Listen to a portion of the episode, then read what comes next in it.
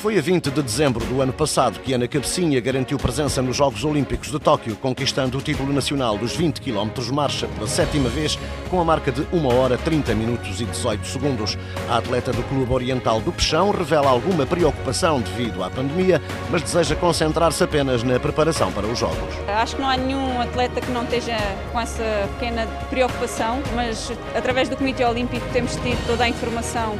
Queremos não pensar tanto uh, e preocupar-nos tanto porque temos que ter, nos preocupar em treinar e preparar e estar lá e dar o, meu, o nosso melhor.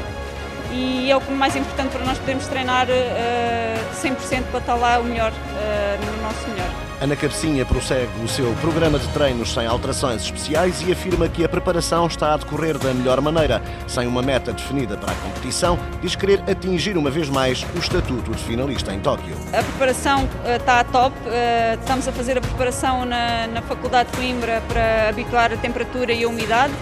Uh, acho que temos é que focar uh, as condições que vamos apanhar e pensar que temos que fazer a, competição no, no, nosso melhor. Uh, depois lá iremos, viver, iremos todos viver um, um, momento diferente, mas o que importa é competir, ver um, a nossa normalidade no desporto e é isso que é o mais importante neste momento. Passou para si um objetivo?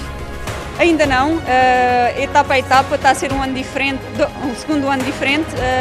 o que importa é treinar, e chegar lá no nosso melhor e esperar que seja o meu dia e poder brilhar, que eu tenho, tenho estado uh, no meu melhor em todos os jogos. Espero este não seja exceção e espero ser finalista olímpica e guardar outro diploma olímpico, é isso, para isso que eu estou a treinar. Ana Cabecinha, de 37 anos, foi oitava colocada em Pequim em 2008, nona em Londres 2012 e sexta no Rio de Janeiro 2016.